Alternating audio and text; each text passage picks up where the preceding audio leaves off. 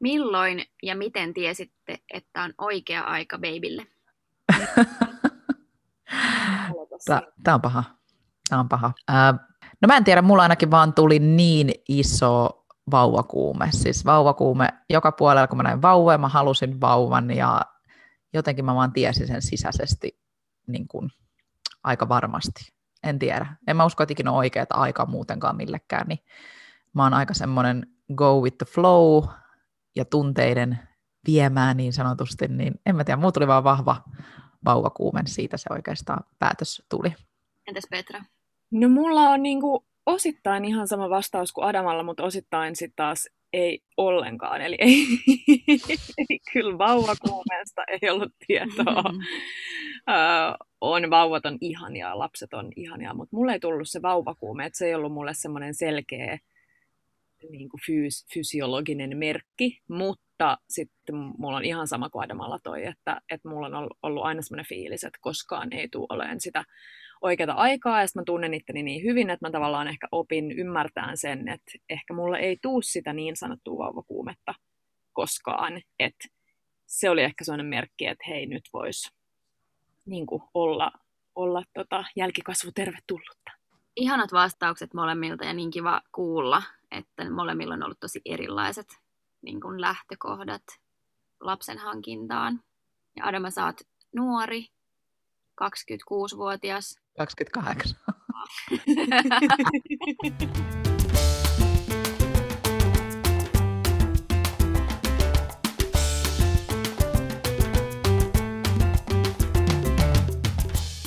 Hei, tänään meillä on spessujakso tiedossa, nimittäin ollaan saatu teiltä kysymyksiä meidän Instagramin kautta liittyen raskauteen ja äitiysarkeen.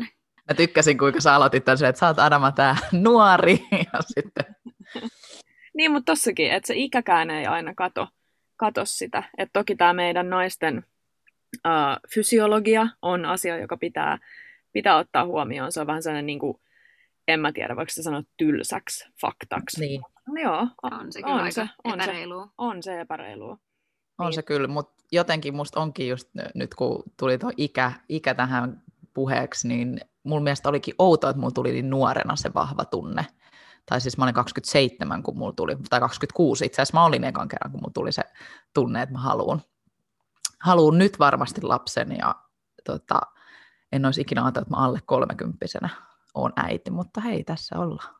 Niin, ja sitten taas toisaalta mä ainakin muistan silloin niin kuin lukioikäisenä, niin mä kuvittelin aina, että lukiosta mä menen opiskeleen, ja sitten kun on opiskelut mm. tehty, niin sitten saadaan lapsia, ja että mä oon joku tyyliin 24-25, mutta ei nyt sitten... Sulla oli noin päin sitten?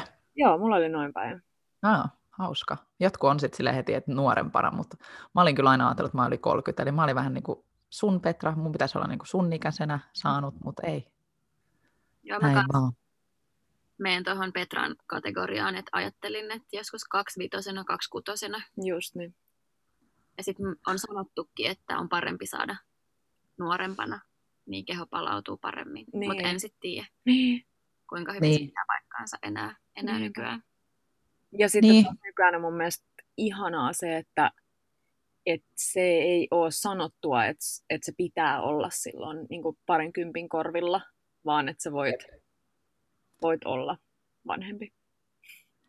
Niin, niin kuin ennen lapset tehtiin niin nuorena jo 18 ja Virossa se näkee kyllä sen eron, että täällä aika monet on tosi nuoria, vanhempia. Mun kavereilla melkein kaikilla, kaikki on 30 niin niillä on jo kaksi lasta.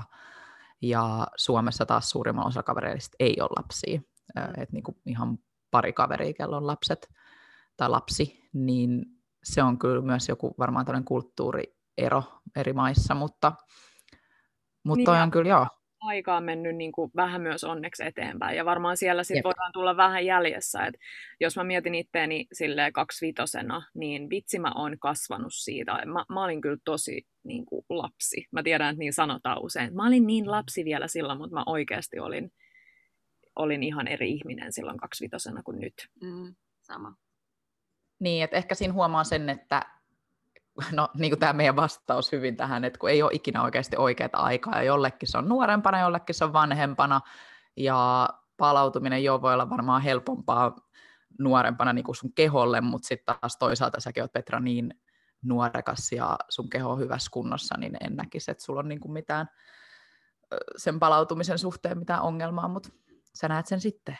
No sitten tuohon meidän icebreakeriin liittyen tulee kysymys, ähm, mistä tietää, milloin on valmis vanhemmaksi? Ehkä vähän tämmöinen konkreettisempi kysymys. Petra katsoo mua silleen, että please Adama vastaa ensin. Ähm, no taas varmaan, tota multa on kysytty itse asiassa tosi paljon, että mistä sitä niinku tietää, että on valmis ja näin poispäin.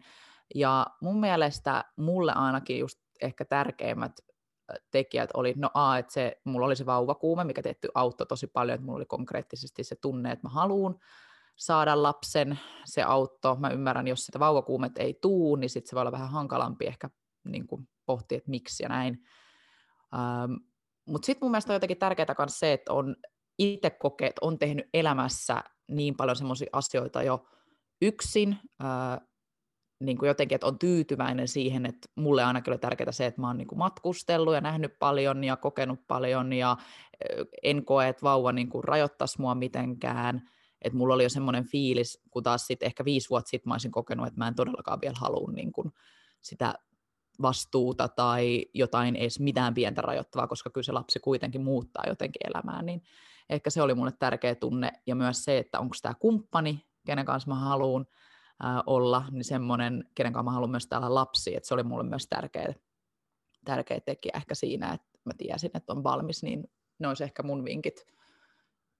Ja viimeinen myös tärkeä mun mielestä, ehkä taloudellinen tilanne. Kyllä se, totta kai sanotaan, että joo, lapsi ei tarvitse muuta kuin rakkautta, mutta kyllä se paljon mun mielestä auttaa, että on myös niin kokee, että oma taloudellinen tilanne on suht hyvä, että pystyy oikeasti kustantaa sen lapsen, koska totta kai lapsi myös maksaa elättäminen maksaa ja näin poispäin, niin sitten ehkä se oli mulle myös tärkeää. Mutta joo, ehkä ne olisi mun konkreettiset vinkit. Mm, joo, kuulostaa tutulta. Mä oon kanssa samaa mieltä siinä, että tai jotenkin mulla on, mulla on ehkä noiden lisäksi tai noiden vierestä sellainen ajatus vielä, että, että on kiva, että on semmoinen fiilis, että on valmis ottaa vastuun jostain muustakin kuin vaan itsestään. Et jos, jos ei olisi tavallaan semmoinen tunne, että on niinku itsestään vastuus, tai, tai että se olisi jotenkin vähän hakusessa, että mitä mä oon ja kuka mä oon, ja, tai ainahan sellaisia fiiliksi on, ja jotenkin musta tuntuu, että erityisesti nyt raskaana, niin mä oon pohtinut kaikkea sellaista, että kuka mä oikein oon ja miksi. Yep. Ja, niin kuin, kaikki on isoja kysymyksiä, mutta tavallaan se, että oikeasti sulla on se niin kuin vastuu siitä sun oman arjen pyörityksestä aika hyvin hallussa, että jos sä oot ihan jotenkin tuuliajolla oman elämän kanssa, niin ehkä se lapsi vie siihen. Toisaalta jotain ihmistä se saattaa sitten taas niin kuin, tavallaan juurruttaa ja jotenkin maadottaa mm. se, että tuleekin vaikka jotenkin yllättäen vanhemmaksi. Ei se tiedä, mutta oma, omakohtaisesti niin mä koin, että se oli niin kuin tärkeää. Ja ihan sama kuin Adamalla toi, että oli niin kuin tehnyt ja mennyt ja jopa sellaisia juttuja, että meilläkin oli aina Markunkaan toiveena toi ulkomaan äm, asumu, asuminen edes just vaikka sen puoli vuotta vuoden, ja sitten mä oon niin tyytyväinen siihen, että me lähdettiin, koska aina kaikkea on niin, kuin niin helppo vaan lykätä ja lykätä, ja mm. et, no sitten joskus, ja sitten kun, niin tota, joo, aika samoilla fiiliksillä kuin Adama. Tosi samoilla, joo. Joo, toi on hyvä pointti, että sä sanoit, että, että sitten jos saattaakin tulla yllättäen raskaaksi ja ei ole aikaisemmin ottanut oikein vastuuta mistään, niin sitten se vähän niin kuin pakottaa. Mm. Pakottaa ottaa vastuun sitten siinä vaiheessa. Mutta tota, mun parhaan ystävän äiti on antanut meille maailman parhaan vinkin, kun me oltiin teinä, ja sanoi, että, että älkää hankkiko lapsia, jos te ette ole valmiit hankkimaan niitä yksin. Ja mä oon ollut niin monta vuotta nyt jo valmis hankkia lapsen yksin, että mä niin näen sen ö, mahdollisuuden mun tulevaisuudessa, että mä hankkisin sen lapsen joskus yksin. Ja tämä mun paras ystävä näki viime yönä unta, että mä hankin sen lapsen oikeasti yksin. Mun mielestä hyvä vinkki. Ja. Mä, joo, mä tykkään tosta. Mä oon niinku samaa mieltä kuin Adamakin, että, että, että se kumppani täytyy olla oikea, mutta sitten taas jos ajattelee tavallaan sitä kolikon toista puolta, niin. Niinpä. vuoden päästä ihmiset ja... mäkin ajattelen oikeastaan siinä mielessä, toi on ollut hyvä, tiedän tämän ystävän niin kuin äidin myös, millainen hän on, niin se on ollut ihan superhyvä vinkki, koska joo, lähtökohtaisesti, niin kuin mä ajattelen itse se, että lähtökohtaisesti se ihminen, kenen kanssa mä oon ja päätän, että mä haluan saada lapsia, niin just toi, eihän sitä koskaan tiedä, mitä kymmenen vuoden päästä tapahtuu, mitä viiden vuoden, mitä vaikka vuoden päästä, koska vauvavuoskin on parisuhteelle niin kuin yllättävä testi, mutta tota, se, että lähtökohtaisesti on valmis, että okei, tämä on se ihminen, kenen kanssa mä haluan tehdä, niin mun mielestä on tosi tärkeää, kun taas se, että tekee niin kuin vaan, että no ehkä toi on se tyyppi, tai jotenkin, että ehkä sekään ei luo sit siihen hirveän hyvää pohjaa, mutta et, et on myös valmis, niin kuin Krisellä sanoton, niin on myös valmis siihen, että jos sit joskus vaikka ero, itsekin on eroperheestä, niin äiti on kasvattanut meitä pääosin yksin, niin tavallaan se, että on valmis niin kuin myös ottaa sen vastuun niistä lapsista, on se sitten, on lapset isällä tai äidillä, eihän sitäkään tiedä, mutta et just se vastuu on kuitenkin aika iso, että se ei ole vaan enää sinä yksin, vaan se on oikeasti se lapsi tai lapset, ja se on kyllä tärkeää, että on, niin pohtii ne kaikki skenaariot, ja toi, kun sä mainitsit Petra tuohon vastuuseen liittyen, mun mielestä oli myös hyvin sanottu ja komppaan täysin sitä, että myös on niin kuin se itsensä kanssa jotenkin niin sanotusti tehnyt jotain työtä, tai siis mulle ainakin oli tärkeää se, että kun mä olin kokenut paljon stressiä ja mulla oli erilaisia, ollaan puhuttu patoutuneista tunteista ja näin poispäin, niin sekin oli mulle tärkeää, että mä olin tavallaan niin, kuin niin sanotusti suht sujut itteni kanssa. Ja totta kai noita vaiheita meille kaikille tulee elämässä, etenkin äityydessä ja raskaudessa susta löytyy taas uusia puolia, tulee erilaisia ongelmia ja näin poispäin. Niin silti se on mun mielestä tärkeää kanssa jotenkin tehdä se, että jos on iso jotain sisäisiä patoumia tai ongelmia tai jotain, niin tavallaan selvittäisi ne ennen sitä vauvaa.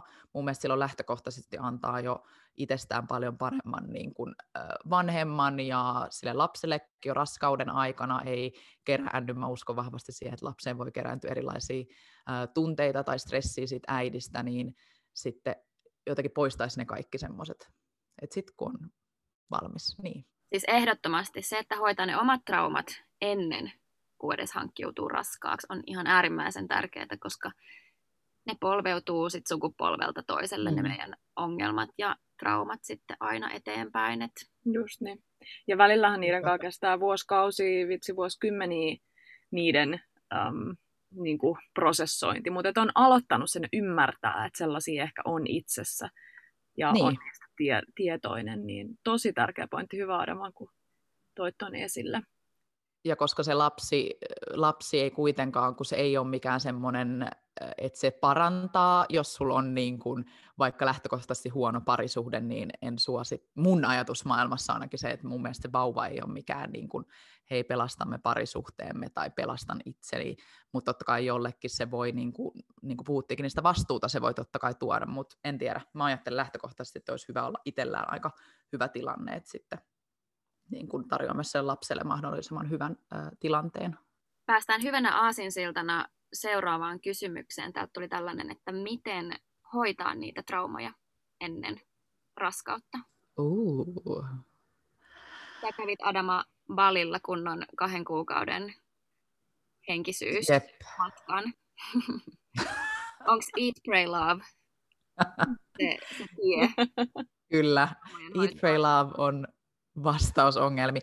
Ei vaan, äh, joo, kyllä mä sanoisin, no mulla se toimi sen takia, että pääsi niinku irtautumaan niin paljon tästä omasta arjesta, kun lähti ulkomaille, ja se nyt ulkomaat sattui olemaan, me oltiin Grisadan kanssa samaan aikaan siellä, Grisada joka opettajakoulutuksessa, ja sitten mä olin vaan muuten hihuloimassa, niin tota, se oli kyllä ihan täydellinen paikka siihen, ja nyt kun mä oon lukenut jotain mun vanhoja niin kuin päiväkirjoja, mihin mä oon kirjoittanut just mun ajatuksia muutenkin raskautumisesta, koska kesti se kahdeksan kuukautta tulla raskaaksi, niin kyllä se vaikutti mulle tosi paljon, kun mä tein sen työn nimenomaan siellä, että mä keskityin meditoimiseen, kirjoittamiseen, ää, mä keskityin poistamaan mun vihaa, no eh, just sitä, että mulla on niin erilaisia lapsuudesta ehkä traumoja, mitkä on kerännyt mulle sitä vihaa sinne. Ää, musta tuntuu, että tässä jaksossa me ei nyt pystytä menemään ehkä niin deepiin siihen, että miten sitä voi käsitellä, mutta kannattaa kuunnella se meidän patoutuneet tunteet jakso ainakin, siinä me puhutaan siitä vähän, että meditointi, kirjoittaminen, se, että käy vaikka jos tykkää niin erilaisten shamaanien luona tai missä tahansa chakra-hoidoissa, niin sieltä voi mun mielestä saada paljon, äh, paljon vastauksia, ainakin itselle ne antoi paljon vastauksia, että palilla mä kävin kaiken näköisissä hoidoissa, olin vaan yksin ajatuksien kanssa, että mun mielestä se auttaa, että voi irtaantua, että välttämättä nyt ei voi lähteä ulkomaille, mutta sitten, että voisiko päästä kotoa vähäksi aikaa pois jonnekin yksin tai jonkun toisen kanssa tekee sitä niin kuin ajatustyötä, niin se voi auttaa niiden traumojen irtipäästämisessä. Ehdottomasti. Ja siis tietysti se, että että uskaltaa avata, että jos niitä on vaikka itse jo käynyt omassa päässä aika paljonkin, niin sitten se, että uskaltaa vaan ottaa ehkä sen niin kuin seuraavan askeleen, että on se sitten siinä niin kuin terapian muodossa, jos ei ole käynyt terapiassa tai ihan mitä tahansa, että se uskaltaa puhua asioista, niin se on kyllä niin vapauttavaa, että on se sitten lähemmälle ystävälle tai perheenjäsenelle. Meillä on, musta tuntuu, että meillä on yllättävän monilla ihmisillä asioita, mistä me ei olla puhuttu tyyliin kellekään koskaan. Niin se ja sitten täytyy kyllä komppaa Adamaa, että toi, mä en tiedä, tämäkin tulee Krisalta hengitysvinkkien lisäksi melkein joka jaksossa esille tämä meidän kirjoittaminen, mutta mä oon jotenkin niin iloinen, että se yhdistää meitä kolme, että me kaikki arvostetaan sitä, sitä kirjoittamisen äh, antamaa jotain tyyneyttä, että kun se ei maksa meille mitään, se kynä ja paperi, tai ainakin tosi vähän. Ja se, se on niin, niin voimakas tapa jotenkin. Me ollaan puhuttu esimerkiksi niistä aamusivuista, että kirjoittaa ihan mitä mieleen juolahtaa, että sen ei tarvitse välttämättä olla sellaista tosi niin kuin pohdiskelevaa, mutta tota, mä kuulin tästä vielä semmoisen version, että jos on vaikka jotain sellaisia tuntemuksia, jotka on oikeasti aika semmoisia ehkä pelottavia tai henkilökohtaisia tai niin kuin just traumaattisia, niin voi kirjoittaa ja sitten polttaa nämä sivut. Et kun jollakin mm. saattaa olla vaikka sellainen tunne, että ei halua kirjoittaa sitä paperille, että sit jos joku näkeekin sen tyylin päiväkirjan tai se hukkuu johonkin ja joutuu väärin käsiin. Tai on muuten semmoinen, että mä en halua, että kukaan koskaan lukee näitä. Että se on vaan semmoista itsellä semmoista brain dumpingia, niin sitten voi polttaa ne sivut. Mun mielestä sekin oli jotenkin, itse en ole kokenut sitä tarpeelliseksi, mutta, mutta hyvä ajatus. Joo, mun shamaani kertoi mulle just viimeksi, että, että älä lue niitä, että mm. polta ne sivut sitten, että sä vahingossa palaa niihin tuntemuksiin. Niin, toi on kyllä hyvä vinkki. Mä, mä oon taas just aina, että mä palailen johonkin mun vanhoihin kirjoituksiin. Musta on niin hauska lukea, että kuinka erilaisessa niin, paikassa itse on ollut. Positiivisia, niin eihän sit, sittenhän se on ihan fine. Mutta jos sul, sä käyt jotain tosi diippejä asioita läpi, niin sitten. Niin, no joo, mulla on silti, niin mulla on niitä diippejäkin asioita, niitä kun mä tykkään jotakin lukea. Mutta just toi, että voi tehdä tosi paljon erilaisilla tavoilla, että mikä itselleen toimii. Ja mun mielestä oli hyvä, hyvä että sä Petra mainitsit tuon terapeutin, koska ei tarvi välttämättä nyt mennä, me puhutaan paljon aina näistä shamaaneista ja kaiken näköisistä, mutta jos ei semmoiset hirveästi kiinnosta, niin ihan siis vaan oikeasti ammattilaispsykologille tai vaikka psykoterapeutille puhuminen, siis yleisestikin vaan puhuminen, niin sehän on parasta niin kuin traumojen traumojen niin kuin hoitamista ja irtipäästämistä, että kannattaa kyllä tehdä se työ, mikä itselleen parhaalta tuntuu. Just niin. Ja tuohon liittyen on pakko sanoa, mä taisin kuunnella taas jotain podcastia tuolta jostain maailmalta ja siellä tuli hyvin esille. Siellä oli haastattelusta aina nainen, kenen nimeä mä en nyt valitettavasti millään muista ja hän oli tehnyt, kirjoittanut muutaman jonkun New York Times bestseller-kirjan, mutta sitten hän oli myös tehnyt jossain vaiheessa uransa niin kuin, terapeuttina töitä. Ja hän sanoi, että se, se oli niin että hän muistaa sen ajan tosi hyvin elämästään ja sitten kun ihmiset kiitti niin paljon, että kiitos, että sä oot niinku paras terapeutti ikinä, tämä oli niin hyvä, tämä oli niin mm. niinku, hyödyllinen käynti ja mä oon päässyt tässä jo niin, niin ja niin paljon eteenpäin ja sitten tämä sanoo tämä nainen, että hän itse asiassa varmaan 98 prosenttia niistä kerroista ei tehnyt mitään muuta kuin kuunteli. Että, että sä pystyt, että sulla on joku ihminen, mm. nykyään on aika harvassa tyypit, jotka osaa kuunnella, että sä et ole heti niin kuin antamassa ohjeita tai Ipä. jotenkin sitä sun omaa elämää reflektoima, että sä vaan kuuntelet, mitä jollain toisella on sanottavaa, niin, niin tota, muistakaa vaalia erityisesti niitä ystävyyksiä, jos teillä on semmoisia onko se ystävyys? Ys- ystävyyksiä, mm. jos on sellaisia läheisiä ihmisiä, että tietää, että joku toinen saattaa olla rakas jostain toisesta syystä, mutta sitten aina vaan jotain pala pala pala on siihen niin kuin selittelemässä jotain omaa näkemystään. Sekin on arvokasta niin. ja sekin on ihanaa ja moni meistä on semmoinen, että haluaa heti antaa sitä niin kuin, mielipiteitään ja näkökulmiaan ja ehkä vähän niin kuin apuaan, koska lu, niin kuin luulee auttavansa, mutta itse asiassa usein se, se kuuntelu olisi se kaikkein tärkein juttu. Hei, sitten täällä on kysymys, joka on musta aika mielenkiintoinen liittyen parisuhteeseen ja vanhemmuuteen, niin miten vanhemmuus muuttaa parisuhdetta? Uh, tämä on niin paljon, niin paljon. Olitteko te, Adama, tähän niin kuin välikysymys, olitteko te osannut tai niin kuin, puhuitteko te Mikon kanssa tästä ennen vai tuliko se sitten vasta vähän sillä niin kuin Leonan syntymän myötä ja kautta se, että keskustelitte sit näistä asioista vai jo ennen? No jo ennen keskusteltiin, me ollaan aina keskusteltu tosi paljon kaikesta, mikä on ollut mun mielestä niin kuin meidän suhteen vahvuus, että on pystytty keskustelemaan aina niin vaikeistakin asioista ja silleen tosi rehellisesti, mutta kyllä mä sanoisin, että niin kuin kumpikaan ehkä ei osannut edes varautua siihen, kuinka paljon nimenomaan vanhemmuus muuttaa ja ehkä myös silleen luo semmoisia uusia niin kuin näkökulmia molemmille, ja totta kai molemmat joutuu opettelemaan tosi paljon, on joutunut opettelemaan niin kuin omia rajojaan ja toisten, toisensa rajoja, ja ennen, niin kuin, tai silloin kun olin raskaan, niin puhuttiin paljon erilaisista skenaarioista, että miten tämä menee ja miten toi menee, etenkin me ollaan molemmat yrittäjiä, Mikko haluaa yllättävän paljon tehdä töitä myös, ja sitten taas mä haluan saada väliin mun duunit tehtyä, ja siinä joutui niin molemmat tekemään tosi paljon kompromisseja, ja me puhuttiin paljon alussa siitä, että miten me niin hoidetaan jutut, mutta Mikonhan asenne oli alussa silleen, että joo, mun elämä ei tule muuttua mitenkään. Niin kuin, että ihan kuin me otetaan vaan Leona aina kaikkialle ja tehdään kaikkea näin poispäin, mutta käytännössähän kaikki asiat ei nyt aina mene silleen, kun on ajatellut, ja kyllä se elämä kuitenkin jonkun verran muuttuu. Mä en koe, että se olisi niin kuin rajoittanut mitenkään, mutta se ehkä tekee sen, että joutuu äh, niin kuin suunnittele asioita eri tavalla ja tietää, että tämä elämäntilanne on tällä hetkellä vähän erilainen ja sitten kun lapsi taas kasvaa, niin sitten se tietenkin taas muuttuu.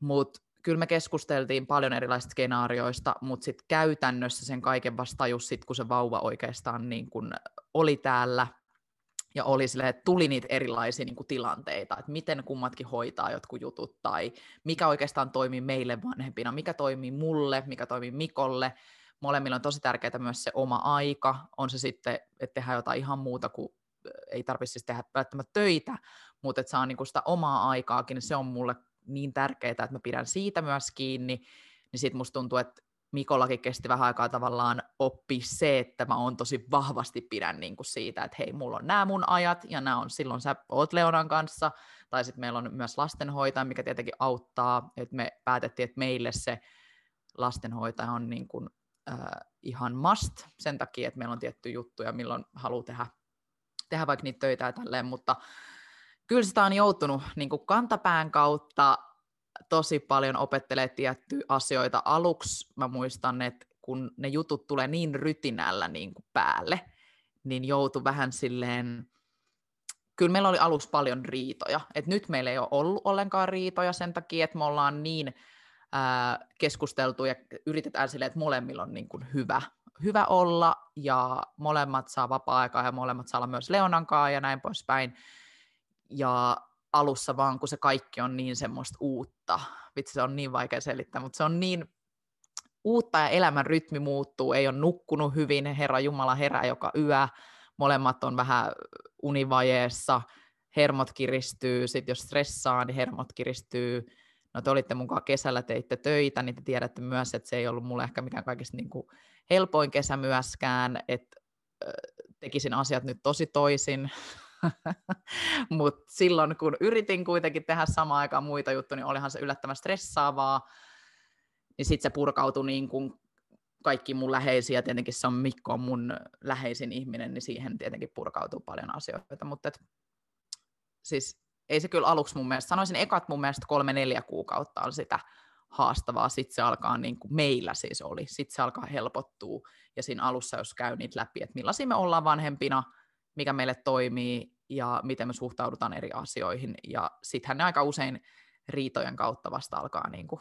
ainakin meillä. mm. selviytyy. Mä sanoisin, että meillä on nyt vahvin suhde, mitä meillä ikinä on ollut. Että niin kuin kaikkien varmaan niiden äh, haasteidenkin kautta on sitten kuitenkin siellä ollut niin paljon myös onnea, iloa ja rakkautta ja vanhemmuus on myös yhdistänyt ja vahvistanut meitä tosi paljon on ollut kyllä ihana seurata teidän matkaa yhdessä nyt tänä viimeisenä vuotena. Te olette Mikon kanssa kyllä, kyllä hoitanut tosi hyvin. Mites Petra teillä, nyt kun sulla on raskauden viimeinen kolmannes alkamassa, vai alkanut jo? Uh, joo, mä en, tiedä, mä en tiedä, alkoiko se jo vai alkaako se viikon, viikon päästä. Mä vaan Markku tietää varmaan. Markku varmaan tietää.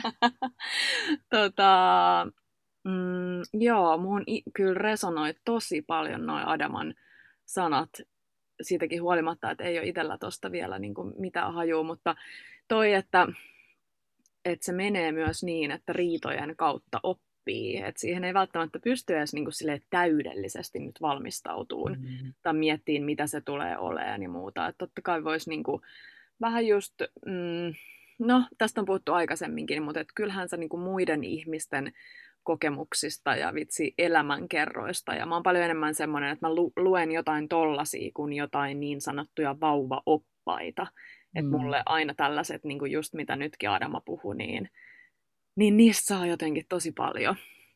Mutta tota, mut niin, oliko se kysymys siis, että minkälainen niin parisuh? Miten vanhemmuus on muuttanut Miten teidän... vanhemmuus on muuttanut parisuhdetta? Mm. parisuhdetta?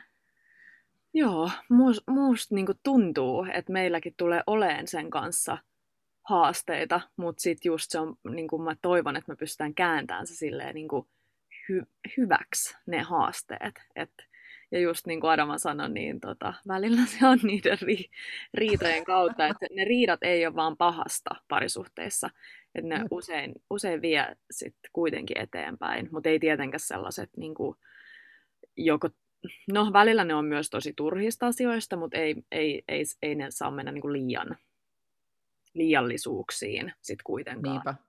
Pitää niissä Ehkä nämä on niin kuin hyvä mun mielestä, että puhutaan näistä rehellisesti, että ihmiset ymmärtää, että kaikissa parisuhteissa varmasti on ne hyvät ja huonot hetken, ja etenkin se niin kuin lapsen kasvattaminen yhdessä, koska se on niin iso, niin kuin puhuttiin, niin vastuu, niin totta kai molemmat kokee siinä erilaisia tunteita, että ei vaan se, ketä on raskaana, vaan niin kuin meilläkin huomasin, että Mikkokin on käynyt tosi ison kasvuprosessin ja niin kuin muuttunut ihan super paljon. Mä oon niin ylpeä ja niin kuin nähnyt nyt sen hienon kasvun, miten hän on muuttunut niin kuin tavallaan siitä, että ennen oli, molemmat sai olla paljon itsekkäämpiä, mutta sitten tavallaan nyt niin kuin ymmärtää sen, että se ei olekaan vaan meistä kyse, se ei ole silleen, hei milloin mä haluan tehdä tätä tota, vaan niin kuin, että mikä Leonalle on parasta, ja niin kuin tavallaan siinä tulee jo se toinen ihminenkin niin kuin ensimmäisenä, niin sitten sitä alkaa katsoa vähän eri tavalla, ja aluksi se kestikin ymmärtää, että on silleen, että ei tämä ole vaan nyt meistä kahdesta kyse, koska me ollaan ainakin niin kuin Mikon kanssa välillä tosi äh, egoisteja, että halutaan niin kuin voittaa ja olla silleen, minä tiedän, että mä saan ton, ja sitten jos se menee niin kuin liialliseksi, niin me ymmärrettiin, että se ei vaan toimi niin, että me yritetään kilpailla, vaan enemmänkin se toimii parhaiten äh, niin, että me toimitaan tiiminä. Et nykyään me toimitaan ja osataan toimia tiiminä ja mietitään, että hei, okei, sulla on tämä ja toimeno ja sä haluat tehdä silloin tällöin töitä, niin mitkä parhaiten toimii ja ää, jotenkin osaa suhtautua niihin sitten ehkä nyt niin kuin rennommin ja aikuisemmin kuin taas silloin siinä alussa. Et mun mielestä vaan taas oppii niin kuin tekemällä, sehän se on. Ja toi oli hyvä vinkki toi tiimityöskentely niin sanotusti, koska äh, just kanssa jostain kuulin, että, että periaatteessa niin kuin parisuhde siinä lapsiarki, vauva-arkivaiheessa. Ja en mä tiedä, varmaan milloinka tahansa, mutta erityisesti siinä vaiheessa niin voisi ottaa tavaksi ottaa just sellaisia niin kuin, samalla lailla kuin jokaisessa työpaikassa. Meilläkin on Yes Girlin viikkopalaveri. Niin Niinpä. miten sulla ei olisi sen sun puolison kanssa siitä niin kuin sen perheen pyörittämisestä tällainen, ei sen tarvi olla sillä palverin nimellä, mutta että jos ne jää koko ajan niin kuin tekemättä ja vähän laahaa niin kuin perässä se ja jompaa kumpaa ärsyttää joku ja jompaa kumpaa joku ja just ei saada niitä omia menoja.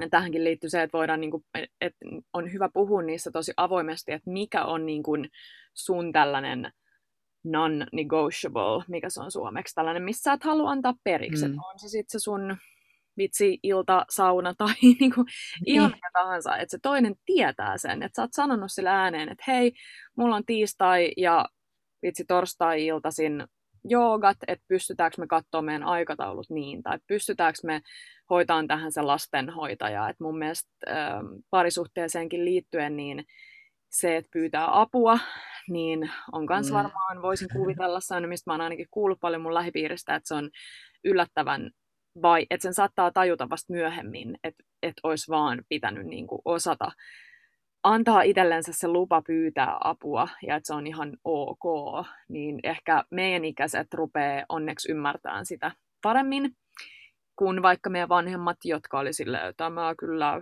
kyllä me mennään. Yksin hoidetaan. Yksin hoitamaan ja muuta, että on tavallaan, ja totta kai se on myös niistä Adaman mainitsemista taloudellisista resursseista usein myös äm, Niin, mm. Mutta pidettäisiin niitä tiimipalvereita sen, kuulostaa vähän tämmöiseltä, sellaiselta joltain self-help-kirjalta. se on ihan totta. Siis se on mun mielestä hyvä vinkki, koska kyllä mekin viikoittain me puhutaan, käydään läpi seuraavaa viikkoa ja sitten te tiedätte, me ollaan tehty meidän kirjallinen sopimus, että milloin on vapaat aamut, milloin vapaat illat, ja se on niin kuin moni aluksi nauro meille sitä, mutta sen jälkeen kun me oltiin räpiköity se ekat kolme kuukautta riidelty turhaan kaikesta, milloin jompikumpi tekee jotain, mulla oli, oli palaveri ja toiselle ei ole ja bla bla bla, niin sitten me vaan istuttiin alas, ja se oli itse asiassa niin kuin mun miehen idea, se ei ollut edes niin kuin mun idea, vaan Mikko on tosi semmoinen äh, järjestelmällinen bisnesmies, niin asiat pitää olla niin kuin joko Google-kalenterissa, jos ne ei ole, niin sitten niitä ei tyyliin tapahdu, niin hän on vaan ihmistyyppinä semmoinen, että me istuttiin alas ja oikeasti kirjoitettiin, että mitä mä haluan, mitä hän haluaa, ja miten me jaetaan, että kun me ollaan sovittu, että mä oon äitiyslomalla, mikä tarkoittaa sitä, että mä saan puolitoista vuotta Virossa täyden niin kuin palkan periaatteessa äitiysloma palkan, niin totta kai se on ymmärrettävää, että silloin mun niin sanotusti työpäivä vauvan kanssa on se seitsemän ja puoli tuntia, ja hänellä on seitsemän puoli tuntia töissä, mistä hän saa sitten rahaa, niin se oli niin kuin mulle tosi fine, mä halusin olla äitiyslomalla, ja jos olisi ollut toisin, niin sitten me ehkä tehty niin kuin toisin, mutta sitten se ylimenevä aika on niin kuin jaettava kahden kesken, tai sitten meidän tapauksessa meillä on myös se lastenhoitaja, mutta me tehtiin se sopimus, se on kirjallinen sopimus, nyt me muistetaan se ihan ulkoa, mä tiedän, että mulla on nämä ja nämä ajat vapaat, eikä siinä ole niin kuin mitään tavallaan epäselvää, vaan silloin Mikko tietää, että milloin hän pitää olla kotona, milloin meillä on yhteistä aikaa ja siinä tavallaan tulee myös se parisuhteen ylläpitäminen, joka on tosi tärkeää myös vauva-arjessa, että meillä on oikeasti sitä aikaa myös vaan toisillemme, että silloin Leona vaikka isovanhempien kanssa tai muuta, että me saadaan niin kuin kahdestaan tehdä mitä tahansa mennä, no tällä hetkellä ihan hirveästi minnekään, mutta jos olisi normiaika, niin vaikka leffaa ja syömään. Et, joo, jokainen löytää sen oman tavan, ei se tarvitse välttämättä olla joku kirjallinen sopimus, mutta sekin on hyvä idea, jos tietää, että se voi toimia itselleen. Superhyvä vinkki. Mä oon ainakin ottaa tämän sitten tulevaisuudessa. Kaikki kirjallisena paperilla. Todista myös. Mutta elämäntyylistä mä vielä sanon vaan, että elämäntyylistähän se myös riippuu, että Petra ja Markku, te teette molemmat niin kuin himassa töitä, niin teillä varmasti se tulee olemaan taas ihan erilaista se arki kuin meillä, kun Mikon, Mikon pitää taas olla niin kuin päivisin toimistolla. Että tavallaan se on niin kuin, kans mun mielestä jokaisen arki on niin erilaista. Niinpä. Ja sitten taas Markkuhan ei ole ihminen, joka viihtyy kotona, vaan hän lähtee joka aamu tekemään töitä muualle.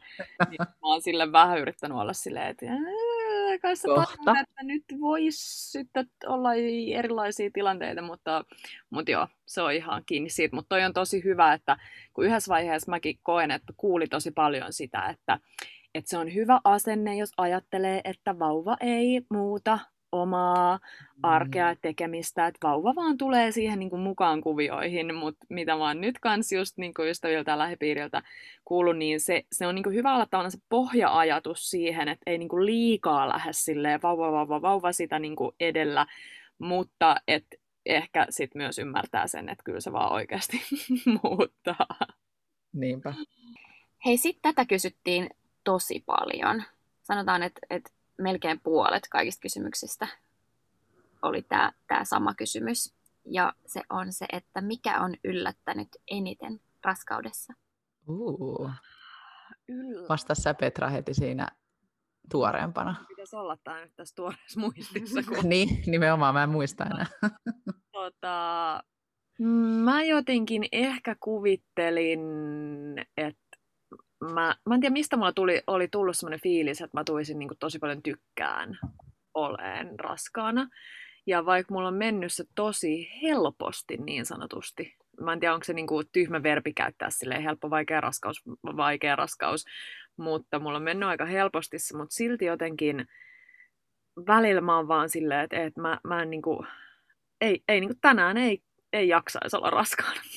Ja, ja se on enemmän sellainen niin kuin henkinen juttu, että ei se painolasti, mikä on niin kuin kiloja, vaan se niin kuin henkinen puoli.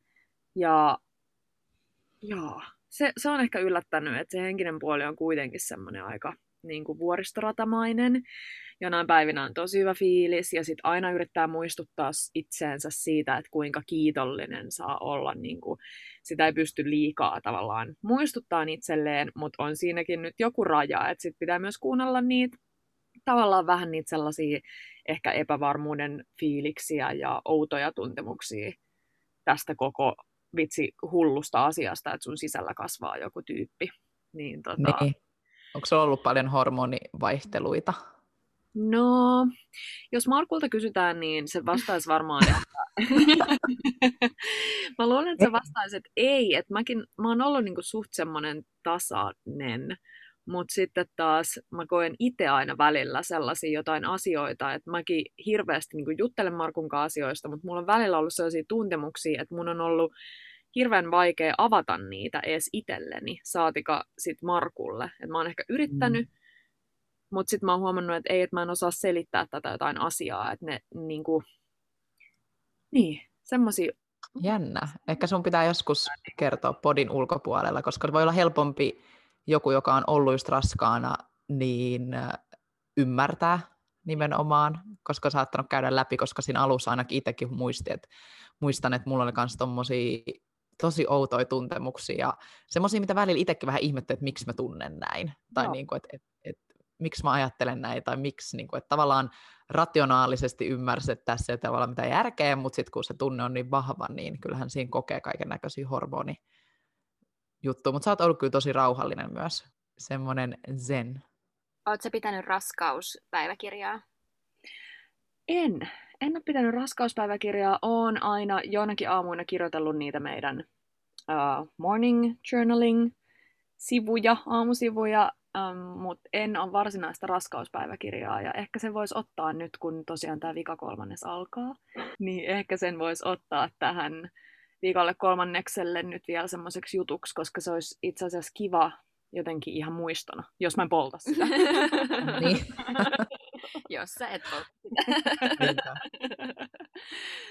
Kannattaa kyllä kirjoittaa. niin. Mitäs Adama, mikä sut yllätti, muistat sä raskaudesta? Sulla on ainakin se, ollaan jossain aikaisemmassa jaksossa puhuttu, että se ei ollut sun lempijuttu. Olla ei ollut, siis tää on niin jännä sit aika nopea niitä juttuja unohtaa. Ja on silleen, että mulla mulla on ollut tätä mun vauvakuumetta jo tässä lähiaikoina, niin kuin sille, ei. Mutta tota, silloin, joo, mä en tykännyt olla raskaan, niin se varmaan yllätti, koska mulla oli vähän sama kuin sulla, että mä luulin jotenkin, että mä niinku tykkään ihan super paljon ja jotenkin, en mä tiedä, jotenkin oli vaan ollut semmoinen, että ah, se ihana vatsa ja näin, ja se olikin varmaan niinku kivointa siinä se, että, että vatsa näytti kivalta ja jotenkin se oli mun mielestä ihan hauska, mutta sitten tavallaan kun se kasvoi ja alkoi olla tukalaa ainakin mulla just lopussa, niin kuin mä oon puhunut siitä paljon, niin oli lopussa aika tukalaa ja kun ei voinut sen häppyluun liitoskivun takia oikeastaan liikkuu niin kuin vikoihin kuukausiin, vikaan kahteen kolmeen kuukauteen, niin kyllä se niin kuin oli mulle henkisesti tosi raskasta, vaikka mä en välttämättä sitä aina tuonutkaan niin esille ja te sanoitte, että en mä ikinä hirveästi niin kuin valittanut raskana ja muuta, mutta että kyllä se silti, kyllä se oli mulle silleen, ah, milloin tämä loppuu, milloin tämä loppuu, niin kuin tavallaan, että jotenkin se ei ollut mulle mitenkään, se alku on niin kuin ihanaa, silloin kun se vatsa on vielä pieni ja pystyi liikkuu ja mä olin niin kuin silleen energinen ja kaikkea, mutta siinä lopussa, mä sanoisin, että ne vikat kuukaudet ei ollut mitenkään nautinnollista, että kyllä se niin kuin yllätti mut miten vähän sitä itse on niin kuin hallinnassa, koska sillekään ei voi mitään. Niin kuin se, että et, et muu tuli vaikka se 22 kiloa raskauskiloja, niin muutenhan sitä tavallaan pystyisi niin kuin pysäyttämään niin kuin jollakin tavalla, kun huomaisi, että okei, mä oon nyt lihonnut vaikka 12 kiloa, niin voisi olla silleen, että okei, mä syön nyt, alan syömään niin kuin tosi terveellisesti ja liikun, niin se niin kuin loppuu siihen. mutta sitten raskaudessa, kun sä et voi pysäyttää sitä, vaan se niin kun, jos sun keho on semmoinen, että se alkaa kerää niitä kiloja, niin niitä vaan tulee, tulee, tulee, loppu ei näy, ja se oli niin kuin tavallaan mulle varmaan se ö, raski, raskin juttu, kun ei ollut tavallaan itse yhtään pystynyt niin kuin hallitsemaan sitä. Mutta sitten toisaalta nyt myöhemmin ajateltuna, kato kun tämä olisi tämä aikakultaa muistot, niin nyt kun mä katson Leonaa, niin mä oon silleen, kaikki oli ihan sen arvosta, ja mulla on tuo ihana lapsi, ja nyt mun keho on kuitenkin palautunut niin hyvin, ja koko ajan niin kuin palautuu paremmin, niin sitten jotenkin on silleen, että no, se oli niin lyhyt aika, että mm. ehkä mä voisin tehdä sen uudestaan. Mm. joo, joo, ja siis munkin täytyy vielä sanoa se, että, että ne omat niin kuin, en mä tiedä voiko niitä sanoa synkiksi ajatuksiksi, mutta ne omat oudot ajatukset, mitä käy mielessä läpi, niin ei ne ole mullakaan onneksi niin kuin päällimmäisenä mielessä, että päällimmäisenä on just se niin kuin kiva semmoinen pikku kihelmöinti ja semmoinen mm. innostus ja uteliaisuus sitä tulevaa kohtaan. Ja sitten toki niin kuin se, että on niin iloinen, että on voinut hyvin. Mä oon pystynyt liikkuun suht hyvin. Yep. Mullakin Ihan. on kerääntynyt niin kuin kiloja ihan siellä yläkäyrällä tavallaan, että paljon prosent, tai niin, yläkäyrällä tavallaan. Tai ei mitään tavallaan, vaan neuvola, neuvolan mukaan näin. Mutta mitä mun piti sanoa vielä tuohon jotain? Sanoit, että se on mennyt sun peppuun, niin iso peppu on nyt muotiin. ja tissei, ja mä en kestä, kun näet niin tissit vaan pursua joka Sekin on sellainen, kun ei niin itse välitä siitä, niistä vaan niin. Ei saamari, mihin mä näen nyt tungen, silleen ne ah, mutta tota, yöllä tiiäks, toinen tissi on jossain tyynyn päällä ja toinen on jossain. Ainakin Markku tykkää, no, mutta jotenkin tavallaan sit noikin, kun ne on oikeasti silleen tilapäisiä, ainakin sen jälkeen, kun sä oot vielä imettänyt Joo. ja sitten alkaa, niin. sitten on ne pussit, niin ehkä, en tiedä. Ja siis niin, se oli se mun niin kuin, punainen lanka tässä, että et kyllä mä oon semmoinen niin kuin välillä myös tosi realistinen sen suhteen, että et pitäisi, niin kuin, kyllä mä haluan nauttia nyt myös tästä tilanteesta sen, minkä mä nyt osaan nauttia ja miettiä, keskittyä niihin positiivisiin puoliin, eikä niihin, että uh, mua ärsyttää nämä henkisesti, vaan keskittyy itsekin mielessä tuoda niitä hyviä asioita esille ja sitten koska oikeasti tiedostaa sen, että kelle tahansa meistä voi tulla aika pahakin masennus sitten synnytyksen jälkeen. Se on paljon, paljon yleisempää kuin mitä annetaan ymmärtää ja usein puhutaan siitä, että ensimmäisenä heti kun kerrot, että sä raskana, niin joku kysyy siitä raskauspahoinvoinnista ja näistä niin kuin raskauden aikaisista haasteista, mutta sitten se jotenkin loppuukin siihen, että ei kehdata enää sanoa, että, että kuinka vaikeaa on ollut. Tai se oli ihan hurja se Lepistön mm. Elisa puhui storeissaan siitä, että se oli mä muistan, oliko se 70 vai 75 prosenttia äh, vastasynnyttäneistä, tai siis juuri sillä hetkellä synnyttäneistä, mm. äh, ei kokenut saadessaan sen lapsen siihen niin kuin sylinsä, niin semmoista niin kuin valtavaa... Äh, mä en tiedä, mä en mm. halua sanoa mitään, koska mä muistan niitä, niitä niin kuin sanamuotoja, mutta semmoista valtavaa niin kuin ilon ja rakkauden ryöppyä, vaan saat varmaan jotenkin niin jossain omassa maailmassa, että sä oot mm. vähän niin kuin pihalla. Mutta ei tostakaan ole, sitähän puhutaan aina vaan, että se on maailman iloisin hetki, niin. kun saat sen lapsen siihen. Niin sit jos Nykyään varmaan puhut, niin. niin. Nykyään varmaan puhutaan enemmän niin kuin tosi avoimesti. Mä en itse kokenut, niin kuin tota, tai mulla oli silleen heti se, heti se rakkaus ja tälle, ja musta tuntuu, että se vahvistui sen takia just niin kuin sä nyt sanoit tonne, että keskitty itse. Kun oli tukala olo raskaudessa niin kuin fyysisesti ja näin, niin mä keskityin niin vahvasti siihen mun äh, henkiseen puoliin, siihen mieleen ja siihen niin kuin yhteyteen vauvan kanssa, että musta tuntui, että mä olin luonut siinä niin semmoista vahvaa, vahvaa jotenkin semmoista niin odottamisen fiilistä itselleni, että sitten silloin kun Leona niin kuin syntyi, niin se tavallaan jotenkin oli automaattista, niin kuin koen ainakin, että ehkä mulla se niin kuin loi sitä. Voiko siihen vaikuttaa se, että sä synnytit luonnollisesti ilman mitään lääkkeitä? En mä tiedä. Mä, no, näin kun en ole lääkärin, tosi vaikea sanoa. Mä en itse koe, tai siis mä oon itse niin tämmöinen, että, että jos mä esimerkiksi nyt synnyttäisin uudestaan, niin mä ottaisin epiduraalin kyllä. Ää, jotenkin mä koen, että nyt kun sen on tehnyt luonnollisesti, niin on kokenut sen kokemuksen ja onhan se super vahvistava kokemus. Ja joo, voihan siinä olla, että se jotenkin vahvistaa vielä enemmän sitä sidettä, mutta mä en usko siis henkilökohtaisesti, että kun mun mielestä kumpikaan ei ole sen parempi vaihtoehto, että siitä ei saa mitallia, vaikka tekee luonnollisesti, niin se, että vaikka sen tekee lääkkeillä, niin silti sulla voi olla tosi vahva, ää, totta kai vahva niin kun, tuntemus siihen lapseen ja vahva yhteys, ja sä voit silti olla tosi läsnä siinä synnytyksessä, vaikka sulla olisi niin kun, ää, lääkkeellinen synnytys, mun, mun mielestä.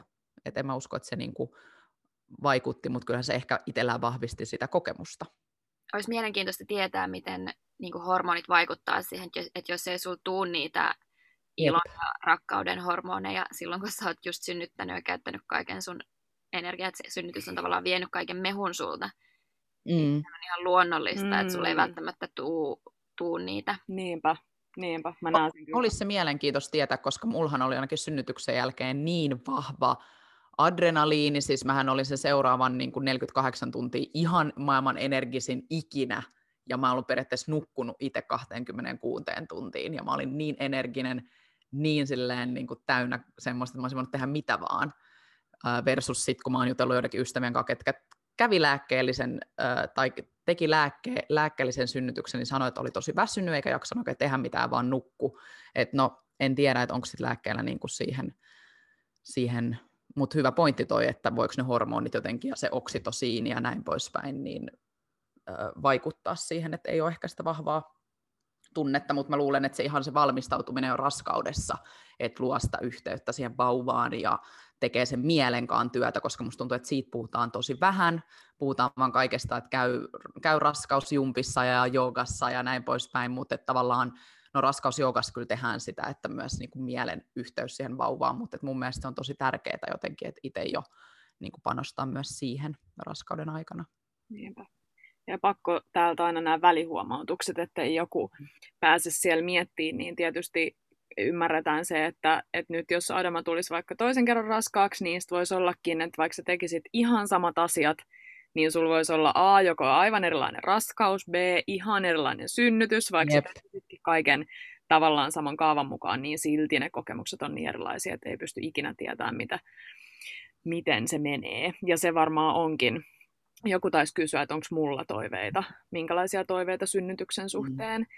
Niin äm, mä oon kanssa tosi niin kuin, avoimin mielin sitä kohtaan, koska mä tiedän, että mä en voi niin kuin, en niin kuin, suurista, tai siis miten mä sanoisin sen, ei voi, ei voi vaikuttaa siihen, mutta sitten taas toi, mitä Adama sanoi, niin kyllähän sä pystyt siihen niin kuin vähän ittees jossain määrin. Tietyssä määrin. Mm. Niin, tietyissä määrin vähän niin kuin valmennuttaan tai psyykkaan tai miettiä niitä omia ajatusmaailmoita tai ajatusmalleja, mutta, mutta sit sitä ei ikinä tiedä, mihin, mihin siinä voi joutua. Ehkä toi, ettei aseta itselleen liikaa odotuksia, koska mäkin menin, joo mä olin valmistautunut, mä oon puhunut siitä podissakin mun synnytyksestä, mutta äh, olin valmistautunut, mä olin silti semmoisella asenteella, että mä en voi hallita sitä tilannetta, että tavallaan mä voin hallita sitä mun kipuja, joo, mutta, tai niin uskon siihen, että mä voin vaikuttaa siihen niin hengityksellä ja rentoutumalla ja näin,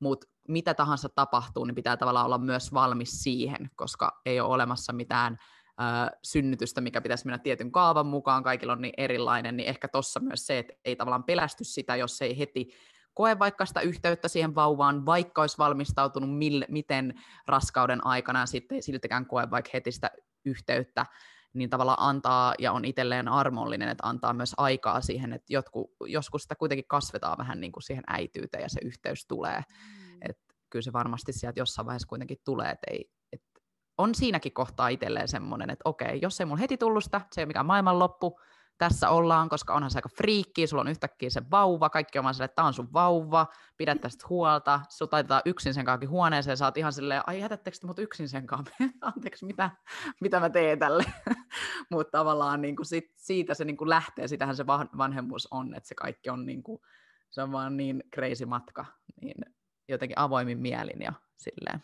Niinpä avoimin yksilöllisin mielin. Mutta jos joku oli vielä enemmän kiinnostunut tarkemmasta vastauksesta, niin mulla on ehkä aika samanlaiset ne öö, toivetilat, että, että katsotaan, miten homma menee. Jos homma mm. menee hyvin ilman mitään lääkityksiä, niin sitten hyvä, mutta jos ei mene, niin sitten lääkityksiä niin.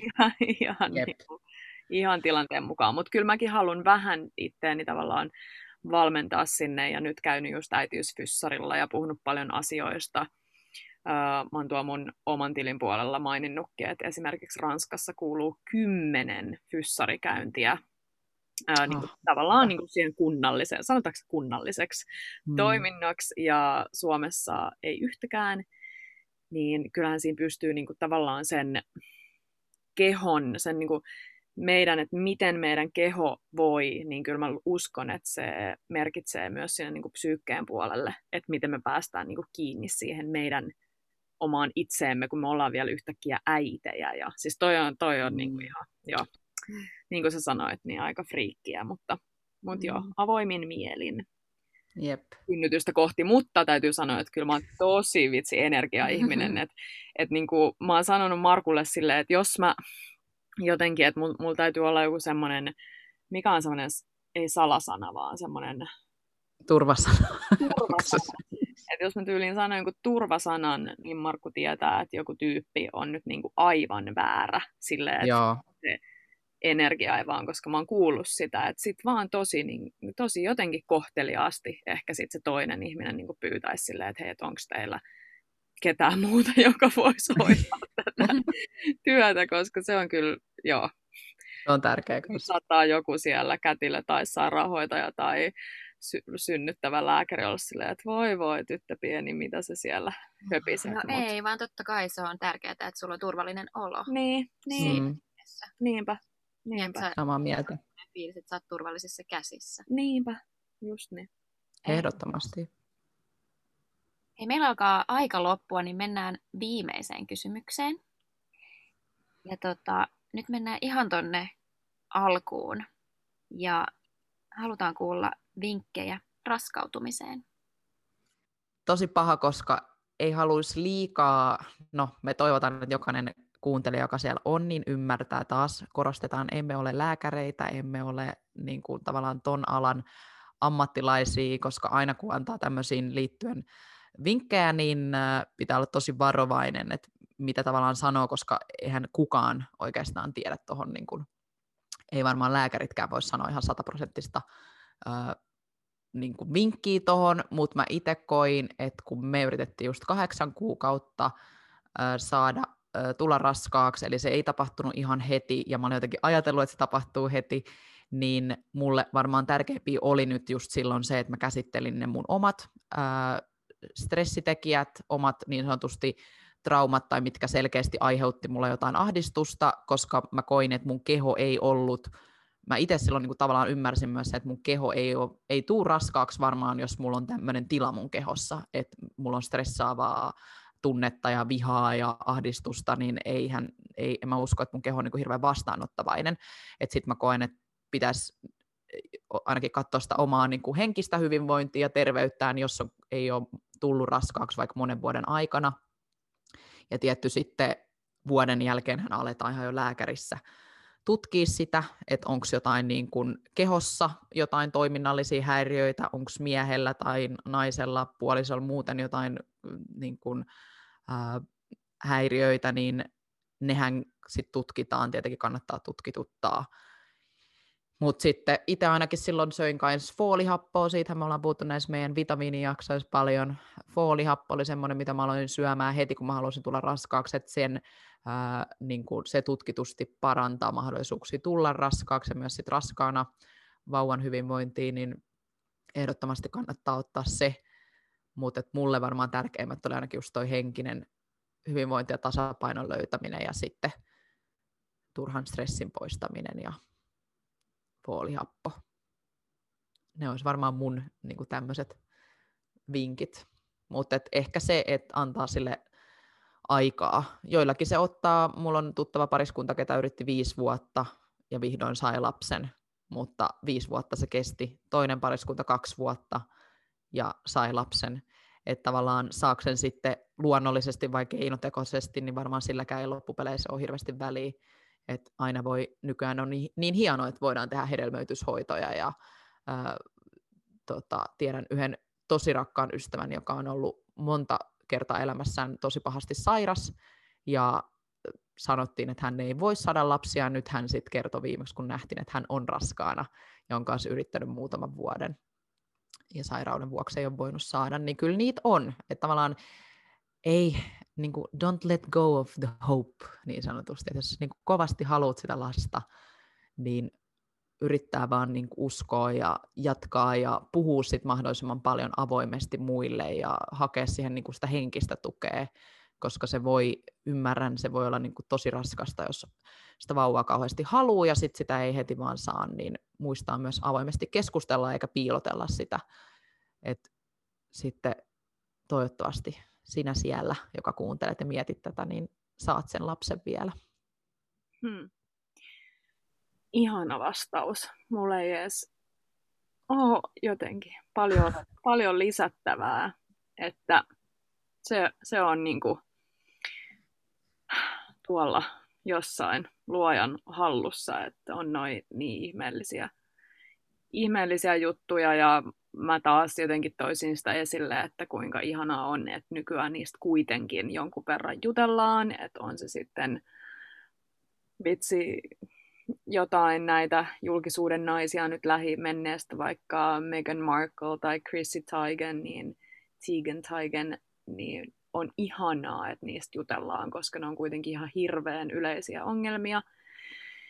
Um, joo, mun mielestä se on tärkeää. Ja ehkä siitä juttelusta tulee mieleen se, että miten voi sitten itse valmistautua, niin varmaan just juttelemalla niin kuin, tavallaan itse itsensä kanssa kaikista asioista ja mitä, mitä toivoisi elämältä ja mitä haluaisi ehkä äh, itse niin kuin vanhemmuudelta, vanhemmuudelta, minkälainen vanhempi haluaisi olla. Mä sain aivan ihanan tehtävän mulla on tämmöiset äitiysajan kuvaukset, valokuvaukset tulossa, niin mä sain Moi. kuvaajalta ihanan tehtävän kirjoittaa itselleni kirje, ähm, olikohan se niinku puolentoista vuoden päähän, tai jotenkin niin, että se vauva on about yksivuotias sit silloin.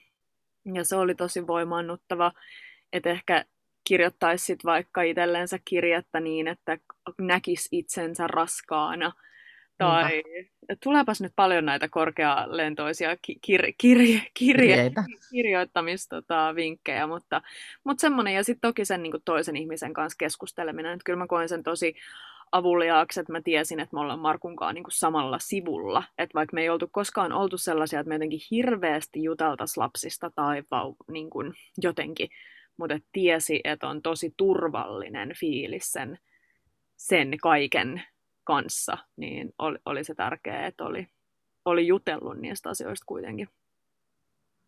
Ihana.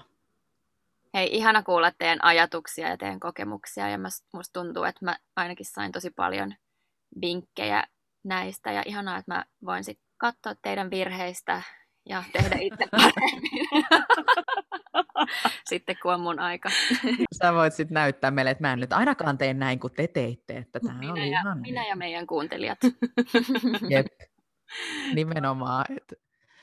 Mutta se on mielenkiintoista, koska täydellistä tapaa olla vanhempi ei todellakaan ole. Kaikilla on niin oma tapansa, niin se, että pitää vaan luottaa jotenkin johonkin sen omaan intuutioon ja niin kuin tehdä asiat, niin kuin mitkä tuntuu tällä hetkellä parhaalta. Että voihan sitä itsekin katsoa ja katsoa monia asioita, mitä vaikka alussa olisi tehnyt vähän toisin ja muuten, mutta tota, Mm. Näistä vaan oppii. Muistan just sen yksilöllisyyden. Mulla tuli mieleen, kun mä katsoin YouTubesta jotain vauva-videoita tyyliin, että mitä näitä klassisia, oh. Adama, mä tiedän, että säkin teit, etkä tehnytkin, että mitä sairaalakassiin mukaan. Jep. Niin mä katsoin jotain tällaisia, ja sitten se oli tämän, mikä tämä on tämä Victoria's Secret äh, enkeli, joka on tällä hetkellä raskaana. Onko se Romy Street? Mm.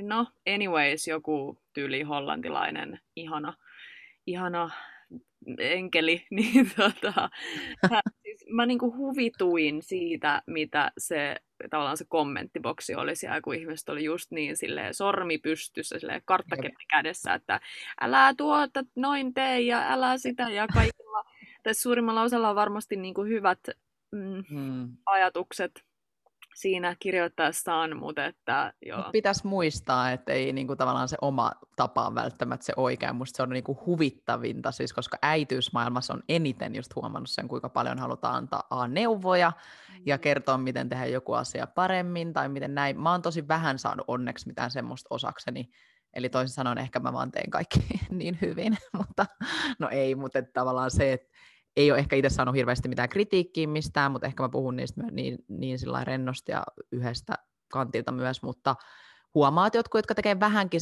eri ehkä tosi huomio herättävällä tavalla, niin saa enemmän sitä niin kuin huonoa kommenttia ja kritiikkiä, kun taas oikeasti niiden tapa voi olla ihan yhtä oikea kuin sen joka kommentoi, niin tapa tehdä asioita. Et se on mun mielestä jotenkin jännä, että itse ei lähtisi niin jotenkin itse itse ei jotenkin ikinä lähtisi arvostelee, koska ei vaan ole olemassa mun mielestä oikeaa tapaa, että jotenkin se pitää muistaa mun mm. mielestä. Kyllä. Mut joo. Voidaan tehdä joku toinenkin jakso ihan sellaisiin äh, tavallaan käytännön asioihin. Jep. En mä tiedä, mitä, mä, mitä, mitä hemmettiä mä pakkaan sinne sairaakassiin, missä se vauva nukkuu ensimmäiset kuukaudet. Mulla ei ole pienintäkään hajua. Mulla on siis niin monta asiaa, jotka on niin kuin hämärän varjossa, Ei. mikäs, miten sanotaan, hämärän peitossa. Me halutaan ehdottomasti kuulla vielä, sit kun maaliskuussa sulla ehkä toivottavasti on jo tämä vauva käsissä, niin ennen sitä halutaan kyllä kuulla vielä vähän sun vauvajuttuja. Niinpä, loppuraskauden fiiliksi. Hei kiitti, oli tosi, tosi mielenkiintoista kuulla Petra sun vauvajuttuja ja keskustella näistä jutuista. Samoin Adama, kiitos. Kiitos Griselda. Meidän... Kiitos Griselda kysyjälle. ehkä eniten vauvakuumetta omannut ihminen meistä kolme. Tai no, ehkä teillä kahdella oli aika, aika samoissa vauva. Ei, mutta pakko sanoa, että Griselda on kyllä niin hyvä täti. Leona rakastaa Griseldaa ja myös sua Petra. en sano, että sä et ole huono, huono täti, mutta nyt tässä kun kehutaan Griseldaa, niin just tälleen, vaikkei sulla on nyt lasta, niin sä oot niin hyvä lasten kanssa, että susta tulee vielä joskus tosi hyvä äiti. Niin tulee. Oh, niin kiitos. Tulee. Nyt mä saan vaan nauttia niistä parhaista puolista, kun mä pääsen Jep. hoitaa teidän lapsia. Pariksi tunniksi aina. Just niin. Kiitti moi. Nimenomaan. Nautit siitä, ja sitten kun sulla on joskus se oma, niin sä voit sanoa, että ei hemmetti. Mä en tajunnut, että siellä toisella puolella on myös tällaista. Onko teillä vielä loppuun jotain kirjavinkkejä? Uh. Mulla ei oo, mutta mulla on tuossa äh, luku, tai mikä toi on yöpöydällä kirja, jonka nimi on The Book You Wish Your Parents Had Read. Eli kirja, jonka toivoisit vanhempiesi lukeneen. Mä oon kuullut tästä paljon hyvää, mutta en voi tosiaan vielä antaa omaa leimasinta. Su- suositus Yes Girl Approves leimaa. Mutta tota, mä, se niin kuin, vaikuttaa mun mielestä mielenkiintoiselta. Hei, mielenkiintoinen toi sun mainitsema kirja. Pitää itsekin varmaan lukea se joskus ihan huviksi. Mä en ole siis lukenut, äh, lukenut, en lukenut hirveästi mitään vauvakirjoja, vaikka mä ajattelin, että mä luen niin tosi paljon kaikki vauvakirjoja, niin itse asiassa Mikko luki enemmän, ja hän luki semmoisen kirjan kuin, niin kuin isille, is, iskälle, isköille, iseille tehty kirja, jonka nimi on siis ihan, se on virolainen kirja kylläkin, mutta se löytyy, mä tiedän myös englanniksi ja varmaan ehkä voisi suomeksi löytyä, ja sen nimi on siis ihan isä. Että se ei ole mikään niin kuin, viroksi isa. Ja hän tykkäsi siitä, mutta mun kirjavinkki, jonka oli varmaan ainut, joka mä luin kannesta kanteen, niin hypnosynnytysvalmennuksen kirja, The Hypnobirthing Method, ja mun mielestä se oli kyllä tosi mielenkiintoinen niin kuin muutenkin vaan lukea, vaikka mä en olisi käynyt sitä valmennusta, niin siinä oli paljon hyviä, tai siinä käydään koko se synnytys- ja raskausprosessi ja niin kuin tosi semmoiselta kantilta, mitä me yes girlit muutenkin, niin kuin mistä me tykätään. Ja tämmöinen aika just sanottaisiko niin kuin holistinen suhtautuminen siihen raskauteen ja synnytykseen, niin mun mielestä siinä oli tosi hyvin vinkkejä näin, niin mä suosittelisin varmaan sitä, ja Netflixissä sarja, äh, onko se Baby, Babies vai mikä se on, vauvoista kertova tämmöinen minidokkari, niin ihan super mielenkiintoinen niin kuin vauvojen kehityksestä. Kattokaa se. Oliko se joku Baby's First Year? Joku semmoinen. Siinä niin kuin seurataan just ekan vuoden vauvoja ja mun mielestä on niin kuin tosi mielenkiintoinen ihan siitä vauvavuodesta siihen taaperoikään. Niin Ylläri, että Griselda tietää tämän ja mä en. Mutta Babies sen nimi on mun Hyvä. mielestä ehkä. Hyvä vinkki, kiitos. Mä aion tsekkaa ton. Nykyään netti on niin pullollaan tietoa, että musta on ainakin hauska lukea ihan siis blogeja ja katsoa just YouTube-videoita niin kuin muiden kokemuksia äitiydestä ja raskaudesta ja näin poispäin, niin ehkä se on myös semmoinen, mitä voi hyödyntää, että ei tarvitse välttämättä lukea just mitään kirjaa, vaan Niinpä. voi kuunnella tai lukea muiden vaikka blogeja. Just niin. Toi on mun mielestä kiva ja sitten huomioida se, että et, et jos kokee, että itselle ei sovi se. Mä esimerkiksi tykkään katsoa tosi paljon niitä YouTube-videoita, mutta sitten taas jot, jotkut sanoo, että ei, ei koe niin kuin niiden katsomista itselle sopivaksi, niin sitten se on hyvä tiedostaa. Hei, kiitos kaikille kyssäreitä laittaneille. Niitä jäi nyt tosi paljon vastaamatta. Sori, ei keritty kaikkia. Ehkä sitten siinä part kakkosessa. Ensi viikolla jutellaan jostain muusta mielenkiintoisesta aiheesta. Jep. Ei kiitti kaikille kysymyksistä ja kuullaan ensi viikolla. Moi moi! Moi. Moikka!